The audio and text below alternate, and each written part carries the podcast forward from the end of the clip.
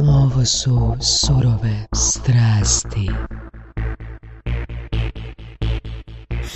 Joj, trebamo najaviti Q Life i a, to, to smo zaboravili u prošloj epizodi, pa sad onda dijelimo dva puta. Voras, možeš, doktore Voras, možete najaviti našeg gosta. S kojim smo koliko? Mjesec dana smo dogovarali s njim, a? Pa Napr- tako nekako, blizu mjesec dana. Ja. mister Popularity, Mate. Da. A, kako sam došao do gospodina Mate, jel? Preko kolege Mucala koji je predložio da nam bude gost i on je rekao kao da, da, da, da, da, pozovi ga, on ti je super, radi neke super stvari. Poduzetnik je, svidjet će mu se ono što prije snimali i ono, imat ćete puno stvari za pričati i ono, ono divno i krasno, kuriš. I ono, spoji nas preko maila, jel? Pričali smo preko maila.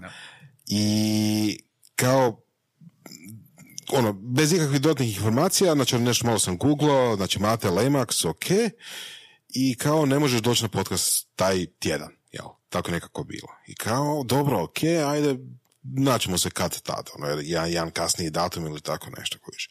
I onda tipa dva dana kasnije ono gledam u novinama veliki naslovi, ono, najveći posao ono ikada u povijesti Hrvatske u jugoistočnoj Aziji, Lemax, Mate i tako. Tako je bilo. Aha, zato nije mogo doći. Zato ne mogu, da. Da, da, da. Pa evo, um, takvog uvaženog gosta teško bi sam i predstavio, pa ono da možda da kreneš ti. Pa što bi rekao sebi, ja sam... Prvo kažeš da si slušatelj surovih strasti. Prije svega slušatelj surovih strasti. Da. Slušam već neko vrijeme i to najviše dok trčim. Mm. Tako da, evo, mislim da, nadam se da ću doprinijeti u vašoj zajednici danas. Ja sam jako rano ušao u poduzetničke vode, još dok sam bio u srednjoj Aha. školi i osoba sam koju motivira i potiče postizanje. Znači, mene motivira kad imam neki cilj i kad je taj cilj poprilično teško dosegnuti, kad uh-huh. dostižem taj cilj. I osobno volim, osoba sam koja se voli natjecati. Znači, ja smatram da moj tim uh, može postići jako puno, bez obzira na to gdje se nalaze naše konkurentne firme. Smatram da možemo uh, pobijediti konkurenciju koja je iz Amerike, uh-huh. Njemačke, Španjolske, to nas uopće ne zanima. I osoba sam koja vjeruje da praktički ne postoje ograničenja. Znači, smatram da bilo ko i ja osobno mogu postići sve što praktički cool. zamislim. Cool. Um, da odmah... Mislim, mene čisto zanima, ono, prije svega, znači, no, taj posao stoljeća u jugoistočnoj Aziji, uh, da čujemo malo detalja o tome. Malo detalja. Da. Pa, što je, i što je, kaj rećiš na kraju, što je bilo presudno? Da li kvaliteta ili pregovaranje, prodaja, prezentacija? Mm-hmm. Može? Pa dobro, možda mogu ispričati još na početku ove godine, javila nam se ta velika firma iz Bangkoka, koja je praktički pogledala uh, sve svjetske softvere uh-huh. i suzela prvi izbor na nekih četrdeset firmi i uh, napravili smo prvu prezentaciju online od nekih sat vremena i shortlistali su nas praktički u zadnjih šest firmi i pozvali nas na prezentaciju u Bangkok i išli smo na tu prezentaciju i sve smo praktički pripremili, cijeli PowerPoint, sve je bilo spremno i onda mi je kolega u avionu dao da pročitam jednu knjigu i onda sam pročitao tu knjigu i kad smo sletili u Bangkok sam odlučio da cijelu prezentaciju mijenjamo. Opa. Znači, sve mijenjamo iz početka, a praktički imamo još dan i po do prezentacije. Aha. I spavali smo jedno, tipa, tri sata i radili smo tu prezentaciju mm-hmm. jedno pedeset mm-hmm. sati i sve smo iz početka napravili i uspjeli smo to prezentirati i odmah smo shortlistani bili u zadnje dvije firme, od čega nice. nam je taj drugi konkurent bio iz uh, Bangkoka. Dakle, Opa, domaći teren. Domaći teren. I uspjeli smo kasnije um, dodatnim nekim uh, pokaza, uh, ulaskom u uh, prezentacije sustava pokazati da mi praktički možemo toj firmi ponuditi ono što njima treba i na kraju smo odabrani kao uh, najbolji ponuđač. A zanimljivo je uh, da praktički uh, cijenu nismo uopće, nismo pričali o cijeni sve dok nismo ostali mi i ta još jedna firma iz Bangkoka. Tako da Uh, odluka znači, nije praktički donesena uopće bila na temelju cijene. Znači nije bilo to što su bili iz Hrvatske pa kao najjeftiniji iz Balkana. Ne, ne. ne, mi smo evo često, mi smo jedna od firmi koja ima uh, najviše cijene. Zanimljivo. Da, i zbog toga smo morali unaprijediti svoje i prodajne vještine. I ponosimo se s time. Da. da.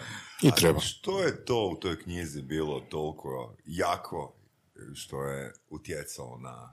Pa... Prije svega, znači, taj način prezentiranja u kojem se trebalo promijeniti to da uopće ne pričaš o sebi. Često većina prezentacija prodanih kreće sa dvadeset minuta. Mi smo ti, mi radimo na šest kontinenta, imamo sto pedeset kupaca i onda prodavač priča o sebi. Mm-hmm. Po, pola prezentacije. Mi nismo uopće počeli s tim, nismo imali niti jedan slajd za to, tako da su nas nakon ono tri sata pitali A ko ste vi? Ja. Ko ste vi? Ne, ne. Da, to je prva stvar, a druga stvar je što smo način na koji prodajemo promijenili, zove se knjiga, inače Spin Selling. Uh-huh. Dakle, promijenili smo način i koncept na koji prezentiramo svaki slajd. Tako da postavljamo praktički pitanja koja podižu uh, kupčevu svijest o veličini problema. Evo, na, na taj način... Kada... Interaktivno ili, ili ispitano? Interaktivno. Okay, interaktivno. Okay, znači, dobro. Svaki slajd smo otvorili s naslovom i nakon toga je išlo nekoliko pitanja gdje smo kupcu podizali svijest o problemu i kad to uspijete e, na taj način napraviti, praktički ta cijena onda nije bitno. Pada u drugi plan. Da, da, jer kupac da. Postaje svjestan da je e, problem puno veći nego e, cijena softvera. Zanimljiva strategija. Mm-hmm. Da, da, da. Znači, knjiga Spin Selling definitivno za preporuku. Mm-hmm. Sjećaš se autora? Ne, nažalost. Okay. To, Naćemo. to prvo zaboravim. Da, ok, super. Rekao si malo prije nego smo krenuli da ti se, da ti se najviše od svih intervjua koje si a, odslušao od Surovih strasti, da te, da te se dojmio a, intervju s Tomislavom Grubišićem. Da, od ovih koji sam odslušao, naravno. Da, definitivno, zato što sam primijetio neke sličnosti sa osobnom pričom i sa pričom naše firme, pogotovo u onom dijelu gdje je pričao o proizvodu kad praktički kaže da se jako malo ljudi time bavi u Hrvatskoj i da zapravo nema s kim praktički diskutirati uopće oko toga kako i na koji način se mogu nekakve mm-hmm. stvari razriješiti. I također kod dijela koji se odnosi na zapošljavanje ljudi. Mm-hmm. Znači, s jedne strane, većina I T firmi u Hrvatskoj se bavi uslugama. Mm-hmm. Svi bi se htjeli baviti proizvodom, ali to nije lako. I kod zapošljavanja kadra jako je teško, jer jednostavno mislim, ne možete tek tako povući nekog iz druge firme, nego morate uglavnom te kadrove stvarati sami. Mm-hmm. Jer puno tih pozicija, product menadžeri, marketing, sales, nije baš common. U hrvatskim I T firmama uglavnom su to programeri, oni su u najvećem broju. Mm-hmm. Da se da, prodaje njihovo vrijeme u principu. Tako je, da. Tako da koliko god ljudi go, govore općenito da, da je teško naći programere, mislim da je to ipak puno jednostavnije nego ovaj drugi kadar mm-hmm. koji tek treba stvoriti, koji se nalazi u jako malom broju uh, firmi u Hrvatskoj. Mm-hmm. Ajde pokušaj se prisjetiti, a možda si razmišljao prije o tome, možda nisi. A, je, ti si iz poduzetničke obitelji, da? Majka bila poduzetnica. Majka bila poduzetnica. A, kada a, je tebi nastao poriv da postaneš poduzetnik? Pa vrlo rano. Znači ja sam od, od malih nogu još cijelu osnovnu školu i srednju zapravo slušao to stalno kući. Uh-huh, uh-huh. I osoba sam koja uh, praktički volim rješavati probleme. Uh-huh. Uh, I onda sam u jednom trenutku spojio rješavanje problema i mogućnost da to na neki način uh, valoriziram. Kad mi se to spojilo, to je bilo dosta rano, znači u srednjoj školi. Uh, o čemu se radilo točno? Pa prije svega, uh, pala mi na pamet ideja da praktički napravimo uh, prvi portal privatnog smještaja u Hrvatskoj, to je bilo još nekih dvije tisuće godina. To praktički uopće u Hrvatskoj tada nije postojalo. Uh-huh. Um, i krenuo sam s tom idejom. Onda se pojavila Adriatika dot net. Mm-hmm. koja je to tad napravila i napravila baš popriličan boom, a ja sam se tad odlučio transformirati, eh, odnosno taj naš projekt, proizvod transformirati na način da ga prodajemo drugim turističkim agencijama. Aha, aha. Evo, to je krenulo i to je bila moja prva, eh, prvi susret praktički sa poduzetništvom. Mm-hmm. I cijelo vrijeme si radio na tom jednom proizvodu ili je to bilo ono više pokušaj, više sa strane nekakvih ideja? Pa nažalost ne, nismo mogli raditi samo na tom jednom proizvodu jer smo morali taj proizvod negdje financirati. Uh-huh. Tako da smo se bavili jedno određeno vrijeme razvojem custom aplikacijama i custom projektima da bi mogli iz tog financirati glavni proizvod. I onda u jednom trenutku smo napravili nešto što zove se Fokus i ja sam odlučio da sve ovo stavim sa strane. Mislim da često ljudi nisu svjesni koliko je to teško za napraviti i dosta firmi krene s tim nekim proizvodom, ali su onda svjesni da ako prestanu sa projektima koji donose siguran prihod, uh-huh, uh-huh. da će jako teško moći. I tu treba biti hrabar za to napraviti i za ući u rizik, jer mislim da drugačije, drugačije ne možeš. Jako, jako je teško biti na... Uh-huh. disperziran na, na, na, na više uh-huh. različitih mjesta. Uh-huh. Um, jedan, jedan kolega koji sam upoznao prije par godina, koji je došao iz Amerike gdje je bio relativno uspješan, koji je otišao tamo uh, relativno mlad i radio isto baš u I T-u i softwareu i tako dalje. Um, je rekao kad je došao tu, kad je vidio kakva je situacija, kako ovaj, um, se posluje, uh, da, da mu je žao zapravo što domaći ljudi odlaze raditi za strane firme ili imaju strane firme za klijente. Ja sam njega pitao, pa zašto? Pa ono, svaki I T-evac koji može naći stranog klijenta je u principu jel, na konju, što bi rekli. Znači, ono, pogotovo prije nekoliko godina plaće ovdje su bile drastično manje. Jel? I onda je on rekao, a ne znaš tim, ti si mlad i tako dalje. U principu, jeli, I T-evci ovdje još uvijek vrlo često prodaju svoje vrijeme, jel tako? Znači, ono, radi se za stranog klijenta, razvija se za njega nešto i on se pređe na drugog klijenta i tako dalje i tako dalje. A umjesto onog što je on rekao, znači ono, da se razi, radi na svom proizvodu, jel? Da, definitivno slažem se s tim. Mislim da, recimo, nakon drugog svjetskog rata, kada se odlazilo u Njemačku, mm-hmm. danas se više ne treba odlaziti, ali da, ja da. to povezujem s tim. Slično je. Dakle, mm-hmm. bolje je, Uh, ali danas kad radite zapravo uh, za takav nekog klijenta izvani, a ne prodajete proizvod, ne, ne vidim tu baš veliku razliku u odnosu na to kad smo odlazili van. Ja, dobro usporedba, da. Dobra metafora. Mm-hmm. Da, da, da, da, tako da mislim da bi se trebali što je moguće više uh, pokušati, mm-hmm. fokusirati na napraviti krajnji proizvod koji se onda može uh, naravno puno bolje unovčiti i može od toga biti puno bolje. Da. Leo, zanimljivo, čuli smo tebe da se vrlo rano zapravo išao u tom smjeru proizvoda. Mm-hmm. Tako. Ne napraviti agenciju koja, koja prodaje uh, svoje vrijeme, svoje usluge nekome. Jel? Jel? Da. Da. I to je super. Da. Da, nadam se.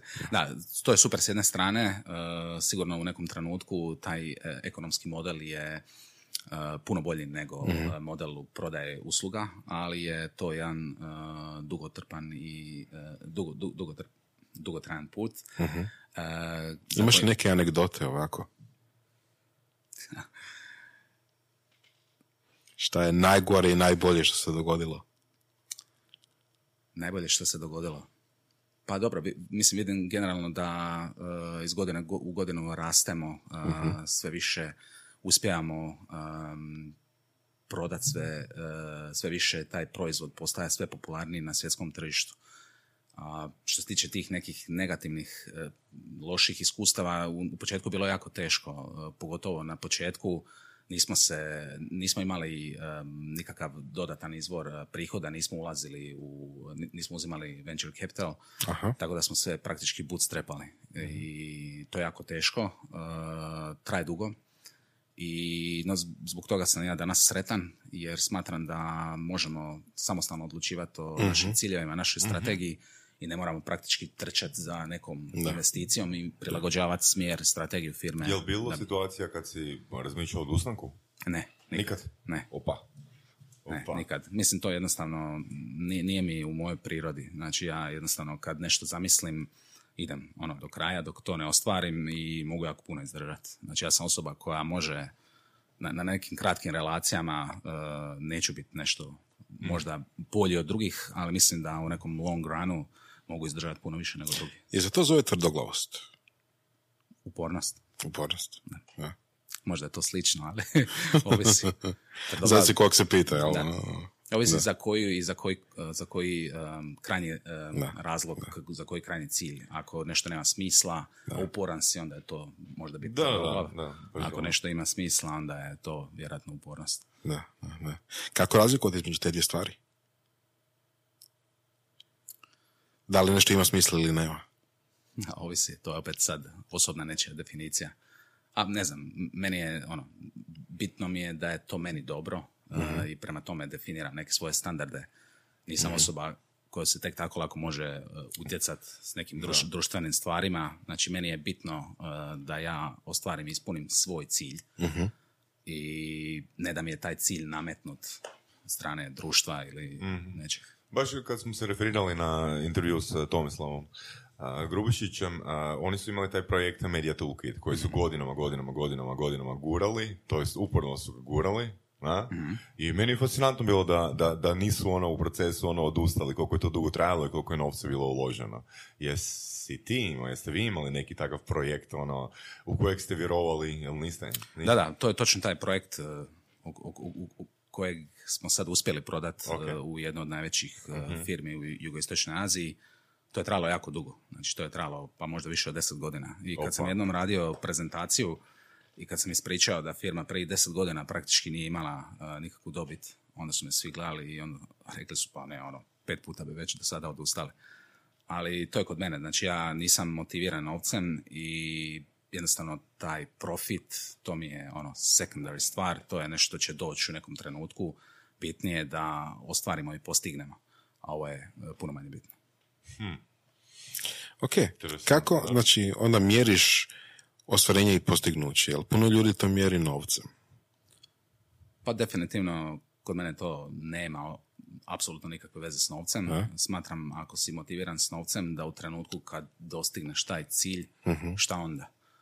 Kako znaš da si dostigao taj cilj? A vjerojatno si ga postavio prije na neki način i A? definirao. Uh, ne ok, znam. Sad moramo definirati šta je to cilj, da, jel? Da.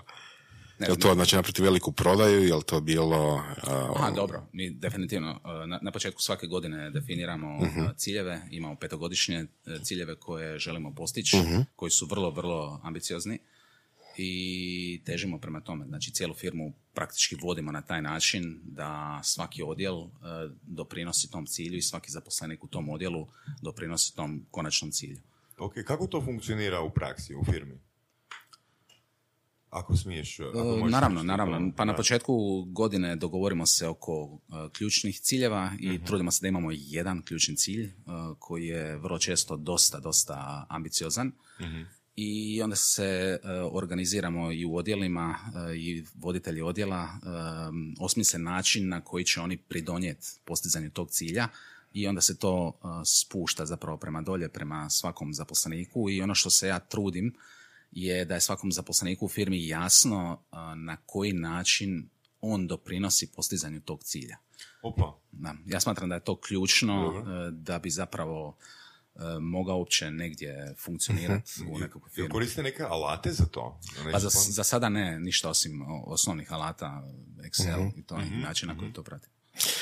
To me nešto malo zanima, baš recimo, jel, um, kako pod navodnicima korist ima zaposlenik koji je ono na zadnjem razini, na zadnjoj razini u hijerarhiji od toga što će znati uh, da on doprinosi i na koji način on doprinosi u tome da, ne znam, firma uh, napravi veliku prodaju ili, ili tako nešto. Znači mora biti nekakav feedback, mora biti nekakva korist za njega, jel da? Kako s tim upravljate? Pa naravno, uvijek, uvijek mora biti uh, korist za svih. Uh, firma raste, firma se razvija, sigurno da mora biti ob- obostrana korist. Mm-hmm. Ako uopće ima strana. E, pa recimo, mislim, mogu vam ispričati kako je to zapravo funkcioniralo. U jednom trenutku e, smo, mislim, stalno zapošljavamo dosta. U jednom trenutku je bio baš popriličan. E, tražili smo ljude u salesu. Vidio sam ljude u ha eru kod nas da dosta rade. I jedno smo počeli pričati o tome. I u jednom trenutku sam im ispričao, gledajte, ako vi sad ne uspijete pronaći, odnosno ako pronađete, da preformuliram rečenicu, ljude za prodaju, mi ćemo moći ostvariti svoj cilj. Okay. Odnosno, uspjet ćemo postići u prodaji to što želimo i tek tada im je bilo jasno zapravo koji je smisao toga što uopće radi. Mm-hmm, mm-hmm. Je li to bilo mrkva i batina? Ne, nikad. Ne. To ne postoji. Ne. Samo, samo mrkva, samo mrkva. Nije ni mrkva. Nego? A to je uh, ono, š, ono što ja uh, radim i što se trudim raditi je zapravo uh, ljudima ispričati što zapravo želim postići i uh, uključiti ih uh, u tu svoju viziju i to podijeliti s njima. Uh, da mogu zapravo m, sudjelovati u ostvarenju toga i da mogu kroz svoj rad doprinijeti ostvarenju tih ciljeva i da možemo u konačnici Uh, svi skupa uh, kao tim biti bolji i mislim da je to nešto što motivira ljude u našoj okay. firmi. Kad bismo pitali nekog random zaposlenika uh, Lemaxa na cesti, mm-hmm. anonimno, anonimno, mm-hmm. znači slobodno, koji je razlog, a novac izbacimo van, koji je razlog zbog čega uh, radiš u Lemaxu? Što misliš, što bi rekao? Pa ja mislim da bi rekli da prije svega firma uh, pruža dosta prilika uh, za razvoj. Mm-hmm. Mislim da svi ljudi u našoj firmi uh, imaju priliku uh, razvijati se i učiti. Mislim da im je drago što su dio uh, nečeg uh, što može imati popriličan velik impact mm-hmm. uh, na svjetskom tržištu. I mislim da im je to uh, jedna od ključnih stvari i vjerojatno nekakav možda način vođenja uh, te firme uh, im je pristupačniji jer nema tog dijela okay. mrkva i batina. Ako sam dobro razumijem, ono što vi izuzetno dobro radite je da ukomponirate svakog zaposlenika u viziju. Da, ne? I možeš svojim riječima. Pa rekao bi da nismo uh, savršeni u tome, mm-hmm. ali da se trudimo, znači to napraviti. Znači da je svakom zaposleniku u svakom trenutku jasno to što radi, kako doprinosi uh, toj našoj da. misiji i ostvarenju. Tu bi se referirao na jedan intervju s Antonijom Nakićem Alfirovićem koji je bio u Delu u Irskoj i bio je super zadovoljan i sa plaćom i sa uvjetima, sa radnim vremenom iks ipsilon kriterija zadovoljenih, ali je razlog zbog čega je odlučio dati otkaz i bilo to što se nije vidio u, nije, nije mogao razumjeti širu sliku. Mm-hmm. Na? Znači, kod vas je zapravo to servirano. Dobro, ne da ja sad uspoređujem. Nije, nije servirano, nije servirano da. To nije, nije jednostavno postići. Mm-hmm. Uh, nije jednostavno postići, to često ne mogu napraviti ja sam, uh, jer nas je već više od šezdeset. Tako da je taj onda dio prepušten voditeljima uh, mm-hmm. svakog odjela. Uh, ali trudimo se, trudimo se dosta direktno i otvoreno komunicirati. Uh, ja se često trudim uh, izaći ispred cijele firme i reći kako je trenutno stanje, koji su nam potencijalni projekti, kakve ciljeve postižemo, gdje se nalazimo. I mislim da je ljudima uh-huh. bitno da, da znaju gdje su, da znaju uh-huh. gdje firme uh-huh. ide i gdje se nalaze. Jer dosta često, jednom sam vidio, gledao sam na film Dunkirk, izvlačenje vojnika i ono sad vidiš na plaži ogromna, ogroman broj ljudi i bore se, ali zapravo tad nije bilo medija, nije bilo interneta, da. zapravo ne znaju uopće koje je stanje u ratu. Mm-hmm. I mislim da ono, u tom trenutku kad tim ljudima komuniciraš gdje se zapravo nalazi i ko dobija u tom ratu, mislim da to mm-hmm. poprilično mijenja stvar. Kako ili gdje si to naučio? Ako znaš.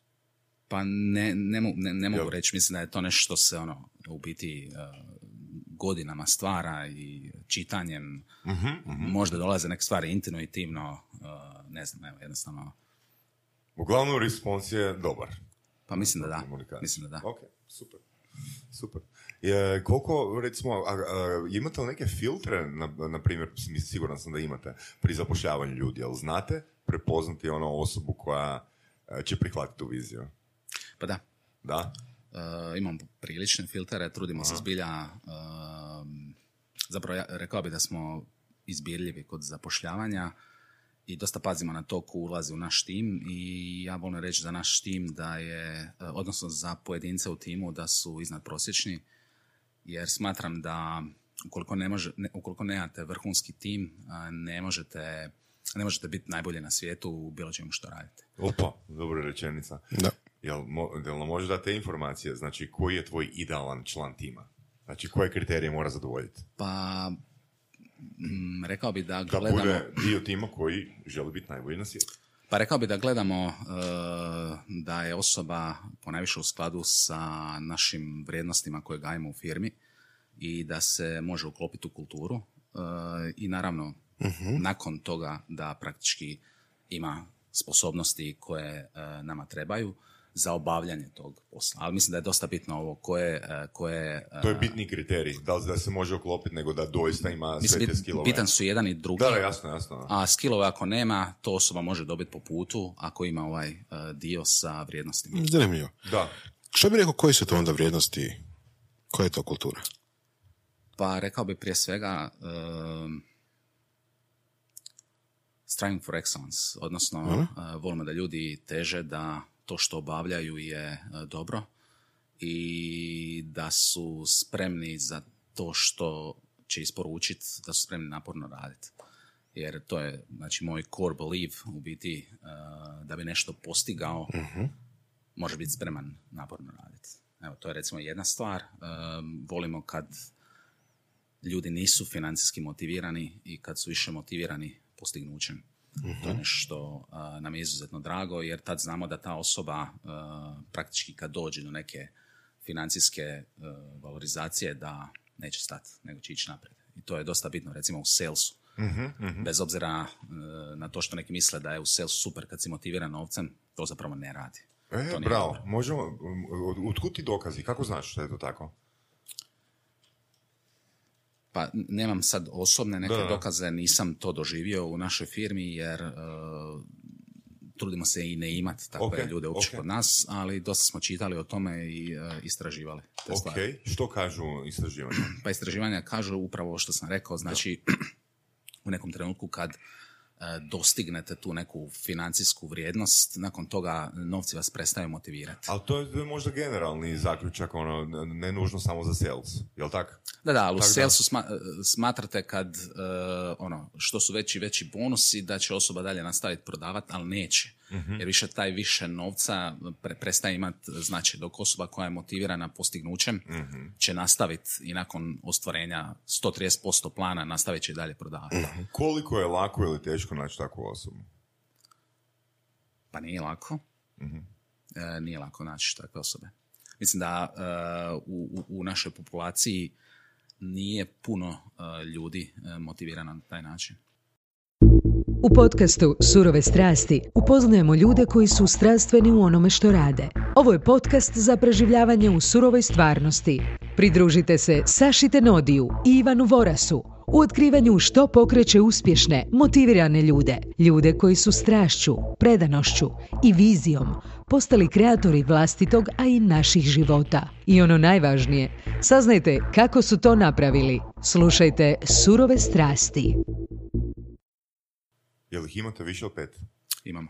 Joj, pa odlično, pa ovo je bilo brzo. Pa s obzirom na šezdeset zaposlenih, trebali bi. Trebali da, bi. Pa ajmo malo možda da, da pričamo o potencijalnoj reklami. Jel trebate još salesa? Da. Ok, što oni, pa to, to, je, to je to ono, pričali smo o tome, ja mislim, izborom u intervju, koliko ljudi zapravo izbjegavaju sales, a... Da, da, to je meni, ono, ne, ne, ne mogu to uopće shvatiti koliko ljudi zapravo izbjegava taj sales i koliko zapravo smatra da je to ono, povlačenje ljudi za da. rukav. Evo, ja sam inženjer i meni je sales on, nešto naj, naj, najdraže. Najnapetije. To je ono, nešto najbolje. Znači, nemam, nemam većeg gušta dan danas nego kad nešto prodam. To mi je ono... To je, to je možemo potvrditi. Evo, osmijeh na licu je tu. Yeah, yeah, to je yeah, to. to, je yeah. to. E, super je i mislim da je ljudi isto, dosta inženjera zapravo ne kuži i kad ih pitaš da li bi išao ikad u sales, a sad sam ja završio tamo Ferry, sad ću ja doći raditi u sales. Ali opet ću se referirati na jednog ostana, da, da, Danijela Bičanića koji je rekao da smatra da najbolji salesovi uh, moraju doći iz struke. Ako razumiju proizvod, ako su već bili dio firme, da se, mo, da se može netko unutar firme, unutar sustava koji se možda bavio mm. tehničkim rješenjima, da može postati izuzetno dobar sales. Jer može. Ta osoba doista dobro razumije kako da, stvar funkcionira. To, to, su, to su definitivno jedni od najboljih prodavača. Mm. Premda mi često, uh, pošto ne možemo toliko brzo stvarati te ljude, mm-hmm. mi često gledamo uh, kod neke druge osobe uh, mogućnost da mm-hmm. razumije proizvod. Znači, okay. uh, istražujemo da li će ta osoba biti sposobna uh, shvatiti proizvod okay. uz ove motivatore koje bi trebala imati. U teoriji, može li netko ko je, ne znam, završio uh, srednju školu, evo gimnaziju, ajmo reći, nije mm-hmm. išlo na faks, može li uh, razmisliti poslati uh, svoju molbu otvorenu u Lemax da bude sales? Pa može, mislim da ga to obrazovanje ne bi trebalo spriječiti u tome. Da, koliko je sel zapravo super, toliko je niska barijera za ulazak, toliko je brza mogućnost učenja uh, sales obrazaca, a ljudi to i dalje onak izbjegavaju, na? Da, nažalost. Da. Ha, kako si birao ili kako si uh, uopće došao do prvih zaposlenika u firmi? Srećom. Srećom. Dobro, dobro. Ja. U biti prvi zaposlenik um, kojeg sam zaposlio, ja sam imao nekih šesnaest godina. A... Opa, ok, os... ja sam mislio sad ono, znači, da, da, da, nakon deset godina. Ta osoba s druge strane imala nekih četrdeset. Ok. I zbilja mi nije bilo ovako tad, ali to je jednostavno dogodilo se, bila je takva igra, igra prilika i tak, tak, tako je krenula prva osoba u filmu. Bože, a? Wow. Ok. Wow. A, a, a,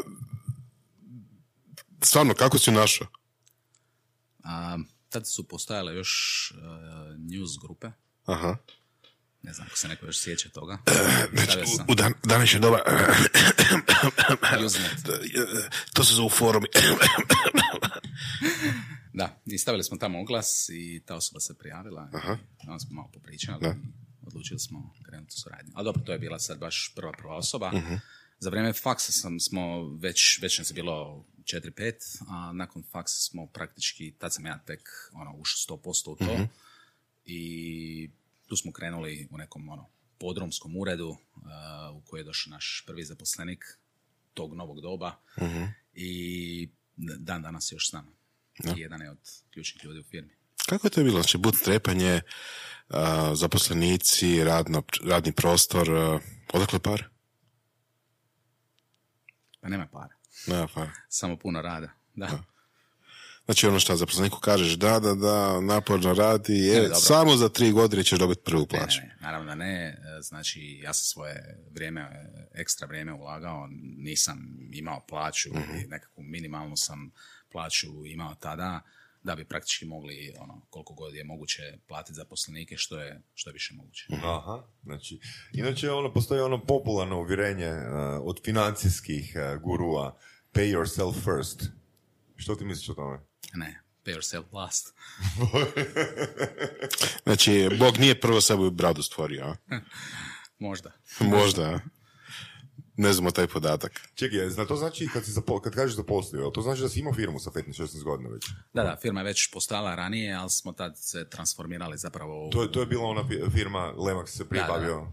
Nečim drugim, da, ali smo da. se transformirali praktički tada u zapravo i te. Ali to je bila tvoja tvrtka ili mamina? Ili Ma, majka je krenula majka s tom krenula? tvrtkom, okay. Ali u biti to, to, to što je radila nije, nije funkcioniralo i ja sam došao jednog dana na ideju ej, ajmo mi probat uh, nešto drugo. Uh-huh, ja ću uh-huh. izrađivati web stranice, a ti uh, pokušaj prodat. I tako smo Opa, krenuli. Ma, mami se rekao ti pokušaj prodat. Nemoj me zezat. Daj nam malo više informacije toga. Koja je to godina bila, cirka? Pa ja mislim da je to bilo tamo devedeset devete. Dobre, to, dobro. Da. I ona je rekla, ok, idemo probat. Znači, mamu si ovoga u sales stavio. Da, da, mama je već prije krenula da. sa salesom, tata je podržao naravno tu ideju mm-hmm. i tako smo krenuli, počeli smo prodavati prve webove, a tada je to bilo ono razdoblje u kojem kad neko pitaš da li, da li imate web i onda pogleda vizitku i vidi mail i kaže da, da, da, imamo, imamo. I tako smo nekako krenuli, ja sam krenuo kasnije na fakultet i tu sam već krenuo paralelno s razvojem praktički tog softvera kojeg smo već počeli prodavati u nekim manjim turističkim agencijama, a praktički prvi e, značajniji pomak dogodio se negdje tamo dvije tisuće jedanaeste. godine kad smo počeli prodavati na stranom tržištu. Ali kako si prepoznao potrebu za tim proizvodom? Za tom uslugom? Pa bilo mi je tada jasno da u Hrvatskoj ne postoji niti jedan sustav koji praktički ne objedinjuje sva tri područja, to je online booking, mm-hmm. općenito nekakav booking uh, u back officeu, izrada, i, i, izrada računa i na kraju nekakvu vezu sa uh, accounting sustavom. Dobro, znači, kako si to znao? Jesi radio u turističkoj agenciji? Ne, nisam, nisam nikad. Pa, pričao sam s ljudima, uh-huh. znao sam, ono, u Hrvatskoj na tržištu ne postoji, tad još nisam razmišljao toliko globalno, tako da praktički kad smo dvije tisuće jedanaeste. godine preveli stranicu na engleski jezik, iznenadili smo se koliko upita smo počeli dobijati izvani. Kad smo malo pogledali, smo vidjeli praktički da ono, to što smo mi napravili je bolje od ostalih. Dakle, bez da smo praktički, da, da, da. bez da smo sad, ne znam, gledali neke druge, mm-hmm, inovirali smo. Da. I, I to je ono cool, recimo, kad se kaže da uh, ako ideš raditi nekakav biznis, nekakav startup ili tako nešto, trebaš gledati za tim da napraviš svoj proizvod najbolje što možeš, a ne što radi konkurencija. Jel? Da, definitivno, mi smo se za tim povodili uh, i nismo, nismo zapravo, do, do dana današnjeg, nažalost, ne bavimo se toliko istraživanjem konkurencije. Mislim da bi nam to puno više moglo pomoći, ali zato smo u nekim stvarima jedinstveni. Uh-huh. Mislim da je ta jedinstvenost koju imamo uh, u sustavu nam pomogla uh-huh. poprilično danas na, na, na tržištu i u dobijanju tog uh, velikog posla. Koja ti je, koja ti je asocijacija na riječ konkuren, konkurencija? Konkurencija? Da. Pa poticanje. Nešto što me potiče okay. da idem naprijed. Ok. Ok. Onda za razvoj proizvoda vjerojatno imate feedback od korisnika, je li tako? Da. Znači, um, znači od nekog moraju dolaziti nove ideje, od nekog moraju dolaziti novi smjerovi. To su korisnici. Naravno, mi u biti nismo, nitko od nas nije praktički došao iz turističke domene, uh, nego smo slušali korisnike i njihove potrebe uh-huh. i praktički sukladno tome uh, razvijali software. Ima li premali ili preveliki korisnik za vas? Pa mislim da sad neke manje firme od jedan do dva ili tri zaposlenika uh, danas više u tom našem softveru uh, ne mogu baš koji najbolje pronaći. Idealni korisnik?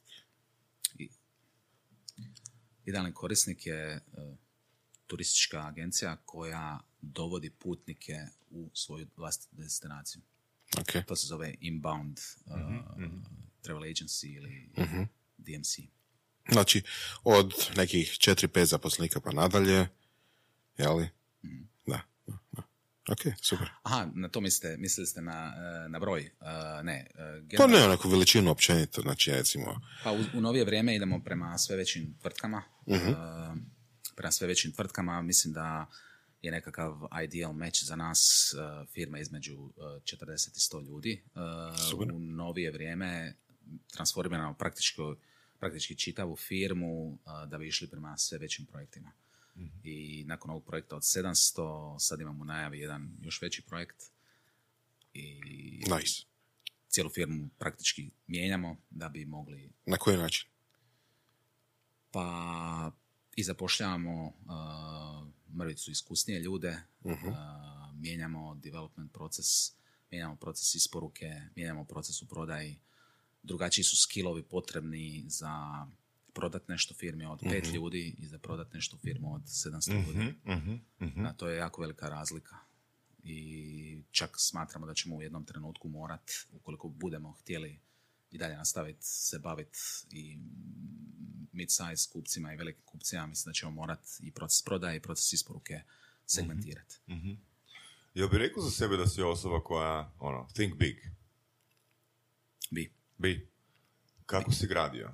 Ali nisam, nisam, od tu, nisam tu došao odmah. To, to, to, to. to, ne, to, to. Definitivno nisam koliko došao. Koliko bi rekao odmah da je bio vremenski okvir? Pa nekih desetak godina. Znači uh-huh. nisam, on, o, sad o, pročitaš u novinama, e, trebaš razmišljati veliko. I sad kreneš, ja razmišljam veliko. Mislim da to Jasno, ne ide tako. Mislim da to, da. to je, nije dobro. Zato, zato se fokus, želimo fokusirati ono na proces. Pa da, znači... u biti... O, prolazili smo nekakve faze uh, i došli smo u neku fazu u kojoj ja vidim danas da mi možemo biti uh, u ovom što radimo najbolje na svijetu. Ali to nije bilo tako okay. tri godine prije. Okay. Da, znači danas kad nekom kažem, evo, jednostavno mi želimo biti u tom što radimo najbolje na svijetu, ja čvrsto stojim iza toga uh-huh. i vjerujem da je to uh-huh. moguće. Uh-huh. Da li to je proces ono, uh, kondicioniranja sebe na Think Big ide ono tipa po nivoima? Ide. U smislu postavljanja zadataka, to što ka- definitivno. Kažeš, ti ciljevi a, ambiciozni cilj na početku. Tako da, je, da, definitivno. Godine. Ti ciljevi koje smo uh, postavljali su se mijenjali mm-hmm. uh, godinama i stalno su išli prema, prema napred. Da, jer ali... mislim, jedno je reći to, to što si rekao, ono, think big. Uh, jedno je to reći, ali ako nemaš dokaze, onda tako to je, uvjerenje nema, nema temelja. Da. da, da. Pa često se ja nađem s ljudima koji mi kažu, mi sad želimo, ne znam, sto miliona u pet godina. Ono, kad vidim gdje je sad, polako. polako. Mm-hmm. Mm-hmm. Ne, ne, ne, ne, vidim, ne vidim da iza takvih ljudi ponekad stoji uh, dovoljna čvrstina i dovoljni argumenti da će se to zbilja dogoditi. Mm-hmm. Tako da je to više nekakva ono, zbilja prodajna priča koja, evo, ne znam, kod mene, kod mene to ne radi. Mm-hmm. I recimo nikad na taj način ne bi privlačio nekog u svoju firmu, jer mm-hmm. trudim se biti koliko god mogu realan, okay. koliko god jesam biased, jer uh, su to moji subjektivni stavovi o tome mm-hmm. gdje smo danas i gdje možemo doći. Trudim se ipak biti realan uh, i ljudima reći realno što ih očekuje. Da, ti, tipa onako, koliko često u tih deset, deseta godina uh, se doista dogodilo da ste te ambiciozne ciljeve s početka godine ostvarili? Često. Znači, tipa više od pet? Da. Što je super. Da. Što je super. Apsolutno. Da, da, da, da, da. Mislim, mi se trudimo uvijek uh, jedan cilj postaviti kao najznačajniji. Uh, to je taj top goal uh, Aha, iz kojeg da. proizlaze svi drugi. Uh, ne postignemo sve, ali trudimo se, znači, da je taj uh, glavni cilj postignut. Da, jer mislim, meni to ima smisla iz stvari koje i ti, Boras, ja znamo, da, da, da ljudi ono se uprogramiraju na cilj i često će postići nešto malo manje od cilja. Znaš? Mm-hmm. Recimo to i u teretani, ono je do, dosta dobar primjer. Ako si staviš ono deset sklekova da želiš opraviti, već ti na sedmom teško, ne? Ali ako si postaviš trideset, u zadnjih deset će biti teško. Jel'a? Ovoga, negdje sam pročitao, pa ne znam pred koliko, da cilj nije cilj ako te barem malo ne plaši. Pa da, u biti ja imam tu karakteristiku da ponekad uh, znam postaviti cilj koji, ono, u, tu, u trenutku kada počnem razmišljati o tome, ni sam ne vjerujem da to možemo postići. Ok, i što je sljedeće, što se događa? I a onda razmišljam, razmišljam o tome i počnem sam sebe uh, uvjeravati i počnem se motivirati mm-hmm. da to možemo postići i počnem okolinu oko sebe motivirati uh, u to da možemo postići taj cilj. Ali nakon što si sebi prodao ideju. Da, da, da. Prvo, prvo, prvo kreće proces, da, da, da, tako da sebe moramo uvjeriti to. Da, odlično, odlično. Uh, š, kako izgleda tvoje punjenje uma? Je li to kroz komunikaciju, je li to kroz čitanje? Ono, što sve radiš da si, uh, da si nadograđuješ svoj mindset? Pa čitam dosta. Uh-huh. Dosta čitam. Uh, prije sam čitao uh, blogove, članke na internetu. Na primjer, um, kao preporuke? saastr dot com. Kako? saastr dot com. To je uh, blog koji piše Jason Lemkin. Uh, okay. Čovjek koji je praktički sve što je naučio i prošao, odlučio podijeliti sa cijelim uh, communityjem.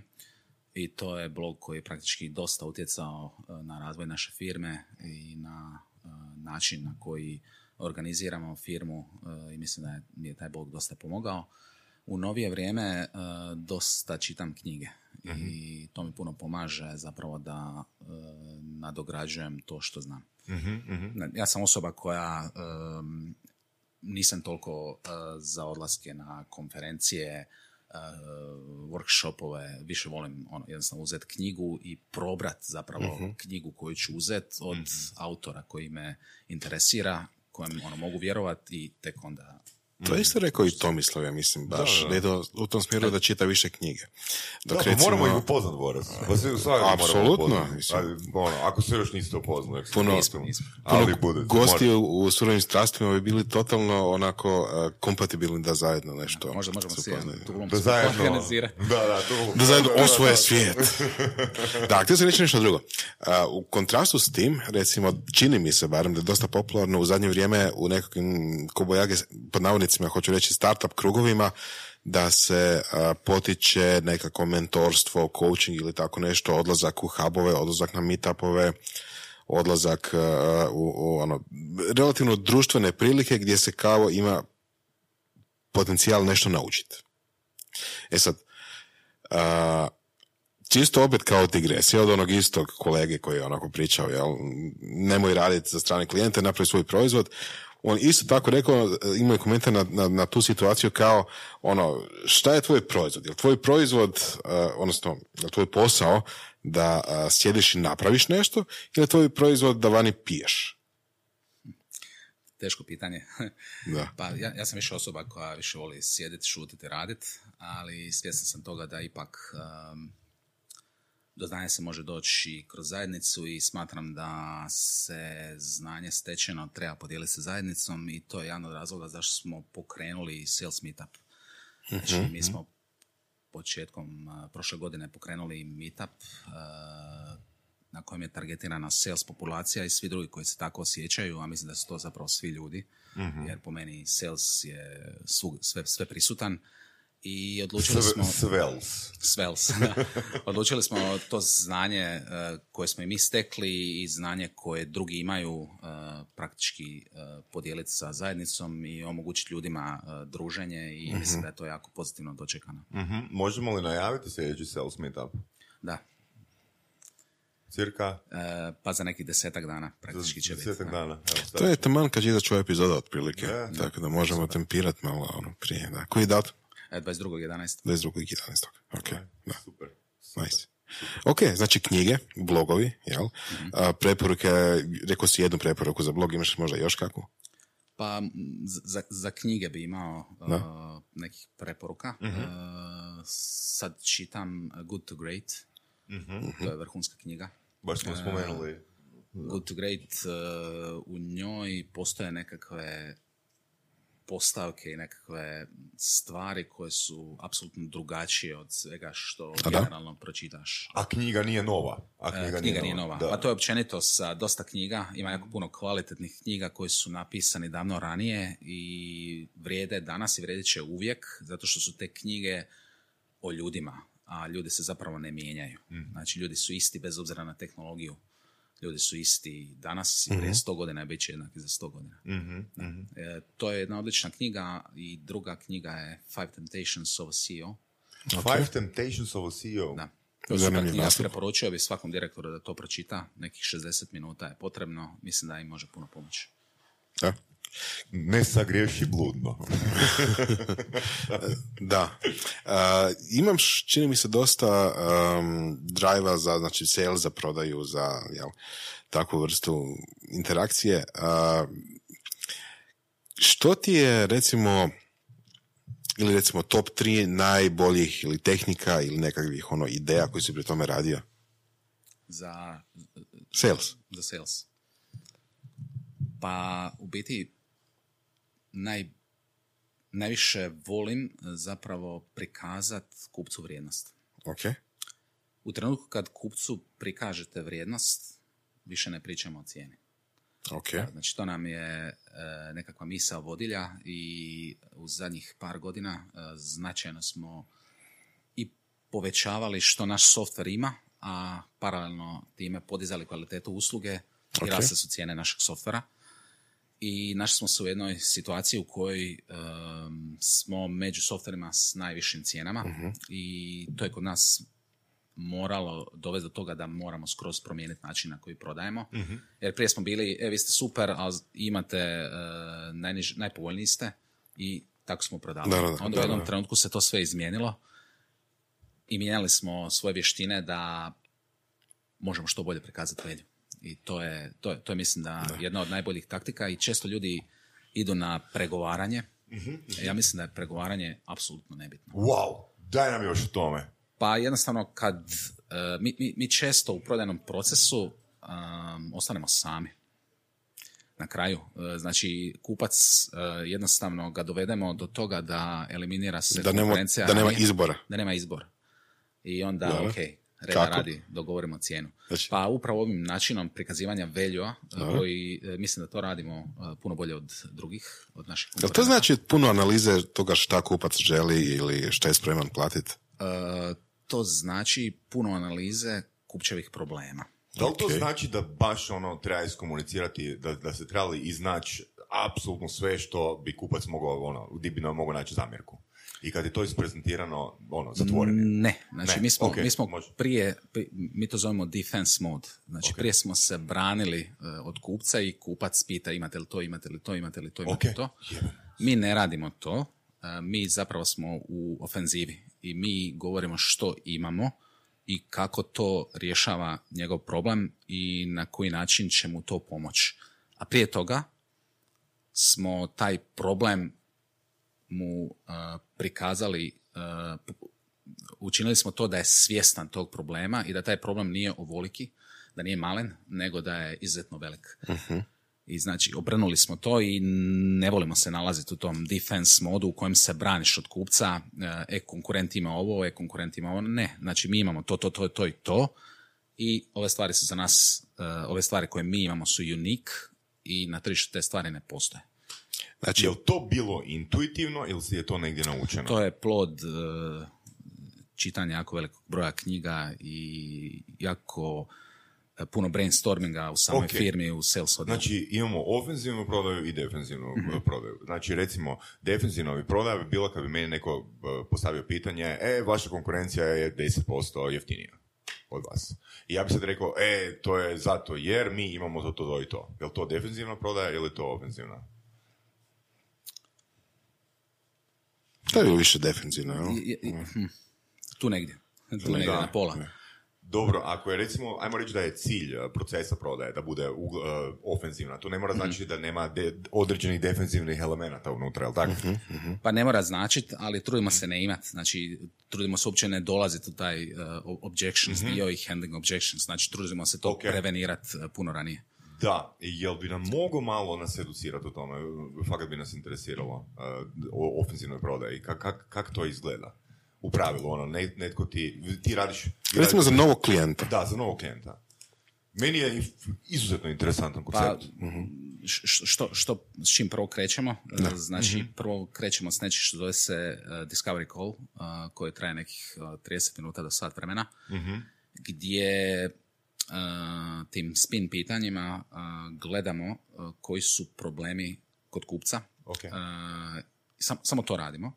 Znači, to je kamo, information gathering? Znači, uh, da, ne? Ne, okay. Nije information gathering, jer kad puno ulaziš u information gathering, onda je to kupcu dosadno. Okay. Okay. Nego počnemo postavljati pitanja uh, kojima kupca uh, udaramo tamo gdje ga boli. Okay. I kad vidi kupac da mi znamo gdje ga boli, onda mu još počnemo tu bolu još više povećavati. I kad znamo sad sve to, onda pripremamo prvu prezentaciju koja traje nekih šezdeset do devedeset minuta, koja je tako napravljena da pokazujemo samo ono gdje kupca boli i način na koji mi rješavamo taj problem. Mm-hmm. I devedeset pet posto prezentacija, ako ne više, završava tako da kupac kaže: ovo je najbolji softver koji sam do sada vidio. A zapravo A inače... je najbolja prezentacija koju sam ikad vidio. Okay. Bravo, svaka čast. Mate, ono, fa, baš respekt, no, fakat ti fala. Ono, baš, ono, izvrstan, izvrstan primjer. Da. Okay. Ali, znači... ne, samo još jedna stvar. Koliko tu ima, ono, intuicije, koliko tu ima improvizacije? Dok prezentacija traje ili dok taj call traje? Ima improvizacije i za tu improvizaciju moraš biti dosta dobro uhodan. Ali generalno ne bi smjelo biti improvizacije. To je to. Ja, jako, je bitno, jako je bitno se uh, vrlo dobro pripremiti. Ok, koje je tvoje mišljenje o improvizaciji? Pa nije dobra. Znači, okay. ono, m- postoje uvijek situacija u kojima ćeš se naći i moraš moći improvizirati, okay. ali generalno bi se trebalo toliko dobro pripremiti da nema, nema, nema improvizacije. Ok, koje je tvoje mišljenje o riječi uh, sreća u poslu? Sreća prati hrabri. Mislim u, da... Upor, uporne. Uporne. Hrabri i uporni. Mislim, ako si hrabar i ako si spreman preuzeti rizike, mislim da dolazi sreća sigurno s tim. Kad sjedate na avion za uh, Bangkok, mm-hmm. uh, što, što ti se mota po glavi? Što, što si kažeš? Što si govoriš? Pa razmišljam o tome kako ćemo uh, zatvoriti taj posao. Ne razmišljaš o prezentaciji, razmišljaš o kraju prezentacije. Tako je. Je li tako? Tako je. A? Tako je. Mati, ti si legenda. Lem...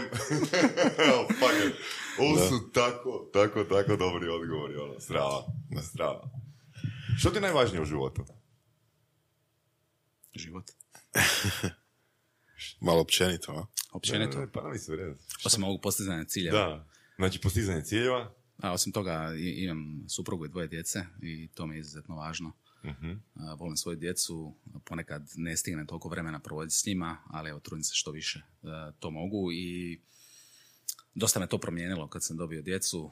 Um, mislim da sam se počeo, po, počeo sam mrvicu drugačije gledati na posao, premda još uvijek uh, sam spreman dosta investirati, ali ipak znam da me kući čeka nešto je puno vrijednije od toga.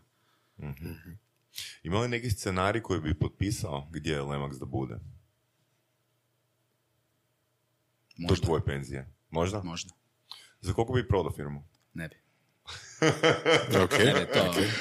To, me, okay. To me uopće ne interesira. Da, da, dobre, znači... ma sam sam gledao brzinu odgovora. Da se, da se ne baviš ovim što se sada baviš, znači Lemaxom, šta bi radio? Bio bi poduzetnik. Okay. Imao bi neku drugu firmu. Ne, definitivno. Imaš neku ono idejicu? Uh, pa kad sam bio mlađi imao sam puno više ideja, ali sam se onda u jednom trenutku odlučio fokusirati i jednostavno to što sad radim, to je to, idemo to izgurat. Tako da ne bavim se više toliko razmišljanjem, ali recimo da odem negdje na deset dana da, da, da me puste, e, mislim da bi kreirao još puno ideja. Mm-hmm. Imam, imam neke ideje što bi mogao raditi. Okay. Mate, koji je viši, viši cilj od samog postizanja ciljeva? Koja je svrha iznad toga? O, vrlo teško pitanje. A. Viši cilj od... samo postizanje ciljeva. Koja je svrha iznad? Život. Okay. Naravno, naravno. To je, to je veće od toga, definitivno. Da. Um, nešto u tom smjeru, znači kad kažeš postizanje ciljeva, um, a rekli smo da ti nije novac uh, prvi ili nije ti, nije ti recimo ono, nekakva mjera. Jel? Ne, uopće nije mjera. Ne. Kako onda izgledaju tvoji ciljevi? Pa ciljeve mogu biti, evo, znači mi želimo do dvije tisuće dvadeset treće godine postati world market leader. Okay. To možemo definirati ili kroz veličinu tržišta, ili možemo definirati kroz prihod, ili možemo definirati na neki drugi način, uh-huh. uh, ali to je taj cilj. Što je posljedica toga da ste world market leader? Posljedica je ispunjenje. Znači kad postigneš cilj, onda si ispunjen. Uh-huh. I onda ideš dalje. To, to je nešto te gura, uh-huh, mislim, uh-huh. Mene osobno, to, jesi, tako, tako živim. Baš si dobro okinuo vrijednost, znači ispunjenje. Ispunjenje, ispunjenje je drive, to je iznad postizanja cilja. Da, da, da, okej. Okay. Je, je, je, super, da. Super. Um, puno, ne puno ljudi, recimo, postoji određeni stereotip, jel tako? Pogotovo među, recimo, um, ljudima koji su kompetitivni, i to često bude čak i u sportu, znači nekakvi ono... vrhunski, svjetski, što bilo, boksači, ono, trkači, što god, ono tipa. Ali isto tako i, i menadžeri firmi ili tako nešto, da imaju visoke ciljeve i onda kad ostvare ciljeve, da onda neki od njih ne znaju što bi dalje. Što misliš o tome? Universe leader. Mm-hmm. Direktor svemira. Pa, mislim, ja dosta radim na analogije sa sportom i... recimo Michael Jordan, on je osoba mm-hmm. koja me fascinira i dosta sam razmišljao o tome, recimo nakon tri prva naslova, šta dalje, gdje je kraj, ali onda idu još tri.